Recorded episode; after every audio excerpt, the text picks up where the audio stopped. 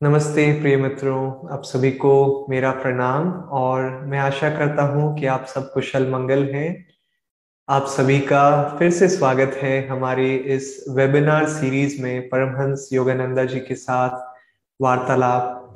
और जैसे कि हमने पिछले वेबिनार्स में किया है, मैं परमहंस योगानंदा के साथ वार्तालाप इस किताब से कुछ वार्तालाप पढ़ता हूँ जिसमें हम परमहंस योगानंद जी के जीवन से उनके कुछ शब्द या उनके जीवन से कुछ कहानियाँ सुनते हैं।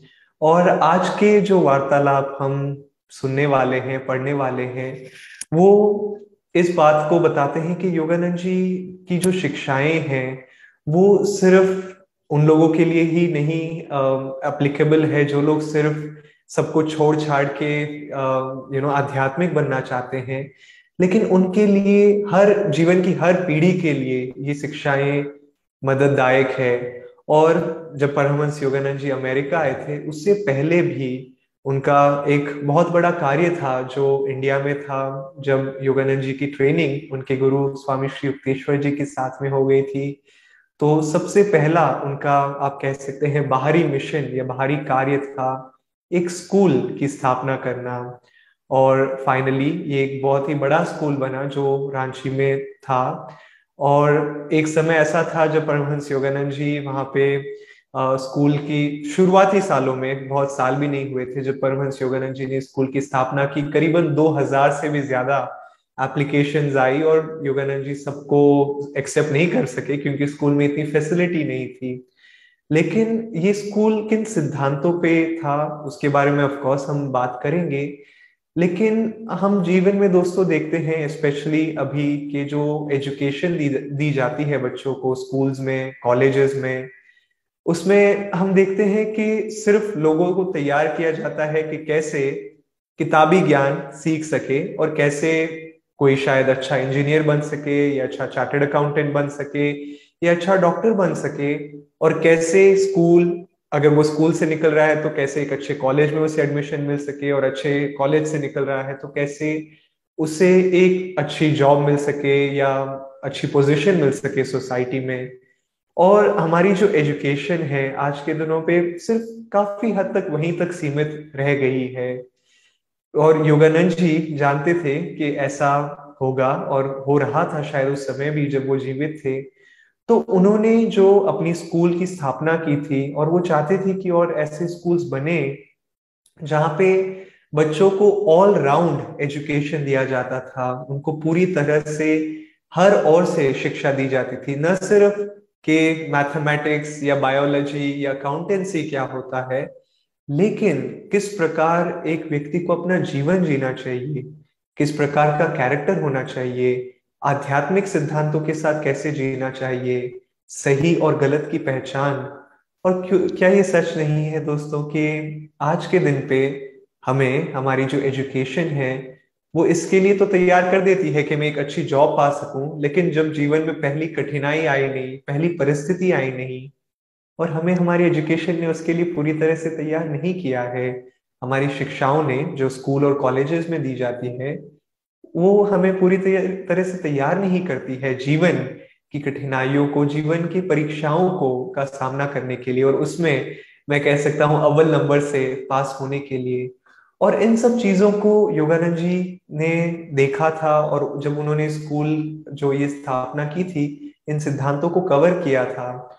और ऐसे ही कुछ स्कूल्स बाद में स्वामी क्रियानंदा जी ने जब वो अमेरिका में थे, तब उन्होंने लिविंग विजडम स्कूल्स के नाम से इन स्कूल्स की स्थापना की और हम सोचते हैं और स्वामी क्रियानंद जी ने ऐसे पहले स्कूल की स्थापना की थी सन 1970 में और हम सोच सकते हैं कि अरे, ऐसे स्कूल में फिर लोग प्रैक्टिकल कैसे होंगे? प्रैक्टिकल होने के लिए तो हमें सब्जेक्ट्स पढ़ने पड़ते हैं, ये सीखना होता है मैथमेटिक्स अकाउंटेंसी इंग्लिश साइंस ये सब चीज़ें सीखनी होती है, लेकिन ये भी चीज़ें सिखा, सिखाई जाती हैं इन स्कूल्स में लेकिन साथ साथ कैरेक्टर बिल्डिंग भी कैसे एक अच्छा मनुष्य बनता है, सही व्यवहार क्या होता है, गलत व्यवहार क्या होता है, कैसे दूसरों के बारे में सोचा जाता है, कैसे हम सेवा भाव से यदि लोगों की सेवा करते हैं तो उसमें हमारा भी फ़ायदा होता है।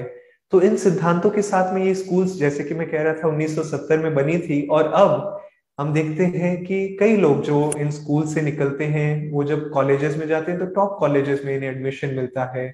और यही नहीं, जब वो अपने जीवन में आगे बढ़ते हैं तो वो अपने जीवन में जो भी पोजीशन में रहते हैं, कई कई लोग जो इन स्कूल से क्वालिफाई किए थे, वो मेरे आज मित्र हैं, क्योंकि शायद मैं इन स्कूल में नहीं पढ़ा था, लेकिन मैं लोगों को जानता हूँ, जो इन स्कूल्स में पढ़े हैं, कुछ लोग मेरी उम्र के हैं, और मैं जब इन्हें देखता हूँ तो मैं देखता हूँ, अरे इतनी मेच्योरिटी और कुछ लोग जो मेरे से कम आयु के हैं, मैं उन्हें देखता हूँ हूँ, इतनी सारी मेच्योरिटी इतनी कम आयु में ज़रूर इन्हें कुछ अच्छी तरह से सिखाया गया होगा।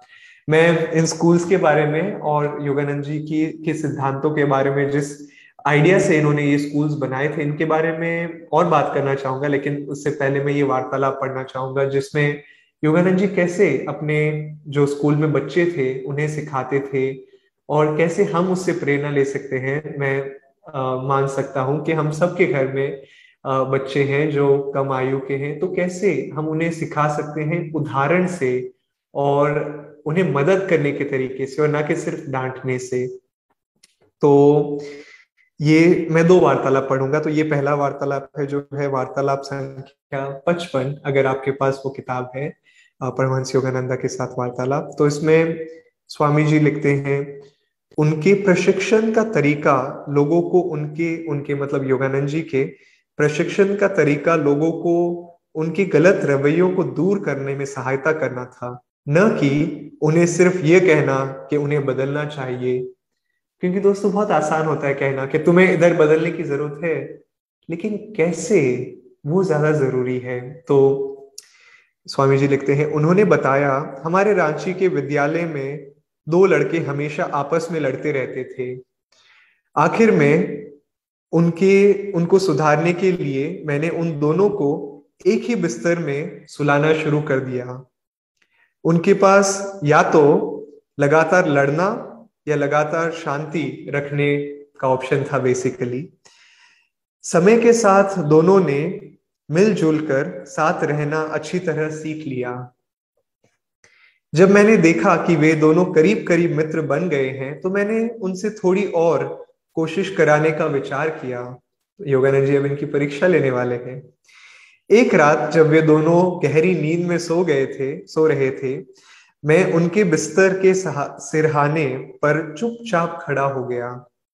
फिर झुककर एक के माथे पर ज़ोर से चटाक से मारा। वह गुस्से में उठकर बैठ गया और अपने साथी से पूछा तुमने ऐसा क्यों किया? मैंने कुछ नहीं किया। दूसरे ने गुस्से में विरोध किया। एक दूसरे को थोड़ा और सुनाकर दोनों फिर लेट गए। जब वे दोनों सो गए तब मैंने मैंने दूसरे के माथे पर तेज़ी से चटाक से मारा। अब देख सकते हैं योगानंद जी कितने नटखट थे जब वो आ, कम आयु के थे और स्कूल के प्रिंसिपल थे, इस बार वह दूसरा गुस्से से भरा उठकर बैठ गया।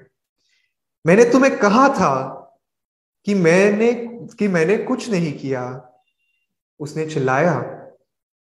वह वापस, वह आपस में लड़ने ही वाले थे कि उन दोनों ने मुझे उन पर मुस्कुराते हुए देखा।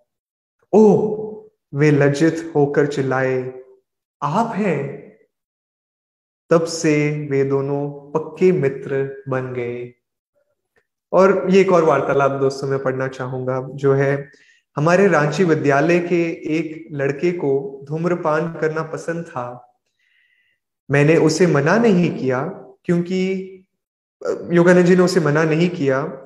और इसके बजाय योगानंद जी कहते हैं, मैंने उसे कहा, अगर तुम चाहते चाहते हो तो तुम धूम्रपान कर सकते हो। बस मैं इतना चाहता हूँ कि जब भी तुम्हें इच्छा महसूस हो, आओ और मेरी उपस्थिति में धूम्रपान करो। ये बड़ी ही अजीब सी रिक्वेस्ट थी योगानंद जी की तुम्हें करना है जो करो, लेकिन मेरी उपस्थिति में आके धूम्रपान करो। वह सचमुच एक या दो बार मेरी परीक्षा लेने आया भी था, पर उसके बाद वह और धूम्रपान नहीं कर पाया और उसने अपनी आदत को पूर्णतया छोड़ दिया। तो इधर भी दोस्तों योगानंद जी ने ये नहीं कहा कि नहीं नहीं नहीं, तुम, ये बहुत बुरी आदत है, तुम्हें नहीं करना चाहिए। और इस लड़के की परिस्थिति में ये इसीलिए धूम्रपान करता था क्योंकि वो अपने जो भी उसके शायद माता पिता कहते थे, वो उसका उल्टा करना चाहता था। तो अगर वो कहते कि नहीं, तुम ये मत करो तो वो अवश्य उसे करता। तो इसीलिए जब योगानंद जी ने उसे कहा कि तुम्हें जो करना है करो, बस मेरी उपस्थिति में करो। अचानक से ये लड़का सोच नहीं पाया कि अब मुझे क्या करना चाहिए। मुझे पता है कि ये मेरे लिए हानिकारक है और दोस्तों, काफ़ी बार बच्चों के साथ में आपको पता होगा, खासकर जो टीनेजर्स होते हैं, वो बहुत ही रेबेलियस होते हैं इंग्लिश में, अगर मैं वर्ड यूज़ कर सकूँ। बहुत ही किसी भी चीज़ को बोले वो उसका उल्टा करना चाहते हैं। तो बजाय ये कि नहीं, मैं मैं तुम्हारा गुरु हूँ या मैं ये टीचर हूँ या मैं ये प्रिंसिपल हूँ योगानंद जी ने ऐसा कुछ नहीं किया। और योगानंद जी बाद में भी, जैसे आपने पहले की कहानियों में पिछले वार्तालाप में सुना होगा, कि वो नहीं कहते कि मैं गुरु हूँ तुम्हारा, तुम्हें मुझे सुनने की ज़रूरत है। वो उदाहरण के साथ में उनके अंदर से, उनके भीतर से उनको उत्तर देते।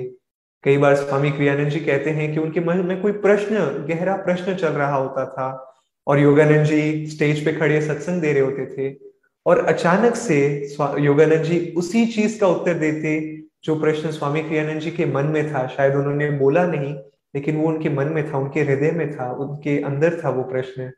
और यही नहीं, कई बार योगानंद जी जैसे ही वो उत्तर देते, वो स्वामी जी को देखते, मुस्कुराते और अपना सत्संग किसी और को नहीं पता चलता था उस सत्संग में। लेकिन स्वामी जी को पता था कि वो उन्हें, उनका उत्तर दे रहे हैं। तो जो सच्ची शिक्षाएँ हैं दोस्तों, वो जो दी जाती है, वो अंदर से दी जाती है, वो अंतर ज्ञान से दी जाती है और उसके लिए हमें सबसे पहले खुद समझदार होना पड़ता है।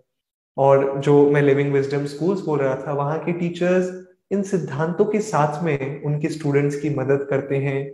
उन्हें देखने में ये नहीं बोलते हैं कि ये गलत है या ये सही है उन्हें बच्चों को खुद ये देखने पे प्रोत्साहित करते हैं, बच्चों को खुद ये देखने में सहायता देते हैं ताकि वो खुद अपने जीवन में निर्णय ले सके कि क्या सही है और क्या गलत है।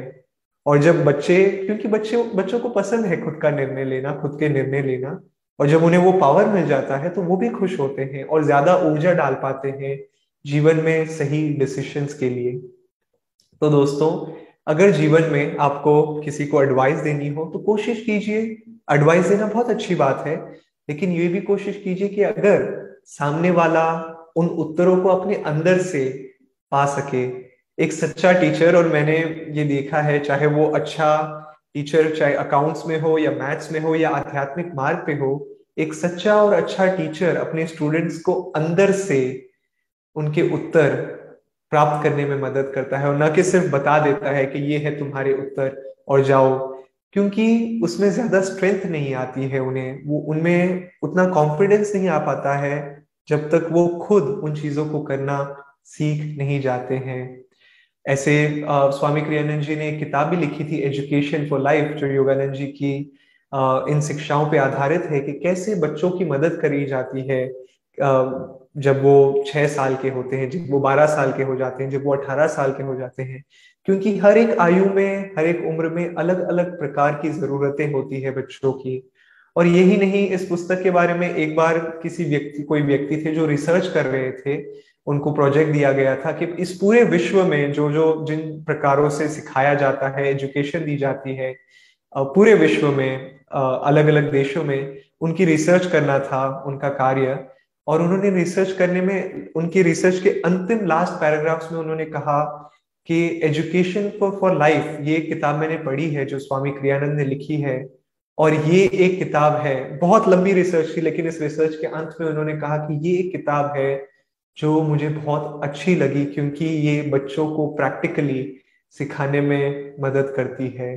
और मैंने जब ये किताब पढ़ी थी तो मैंने देखा सिर्फ़ बच्चों के लिए ही नहीं, ये बड़ों के लिए भी बहुत ही मदददायक और सहायक है, क्योंकि मानव मनुष्य के पीछे हर मनुष्य, चाहे आयु जो भी हो, हर मनुष्य एक ही चीज़ सीखना चाहता है, एक ही चीज़ पाना चाहता है, वो है मनुष्य खुश रहना चाहता है और वो दुख से दूर होना चाहता है। हमारे जीवन, सबके जीवन के पीछे ये एक उद्देश्य रहता है। और ये किताब हमें उसमें मदद करती है। और ऑफ़ कोर्स ये इंग्लिश में है, लेकिन इसका ट्रांसलेशन अभी हिंदी में चल रहा है।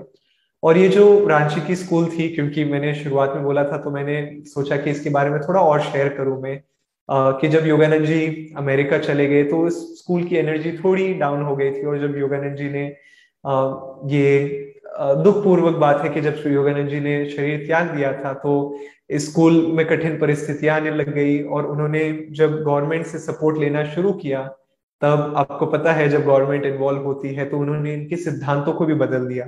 लेकिन अमेरिका में अभी भी कुछ स्कूल्स है और अब इंडिया में भी कुछ स्कूल्स ऑनलाइन शुरू हो रही है और हो भी चुकी है, जहाँ पे बच्चों को सिखाया जाता है सिर्फ़ ये नहीं कि कैसे जॉब लिया जाए, लेकिन कैसे बेहतर इंसान बना जाए और उससे फिर वो हर फ़ील्ड में सक्सेसफुल हो पाते हैं और इसका प्रूफ है अब, क्योंकि हम, मैं इन लोगों से मिल चुका हूँ मैं खुद आश्चर्यचकित रहा था। और जब मैंने पहली बार देखा और इन सिद्धांतों के बारे में सुना, मैंने बोला आ मेरे जीवन में मुझे क्यों नहीं मौका मिला? लेकिन ऑफ़ कोर्स हम सबको अपने जीवन के लिए जो सही है, जो उचित है, वो ईश्वर देते हैं।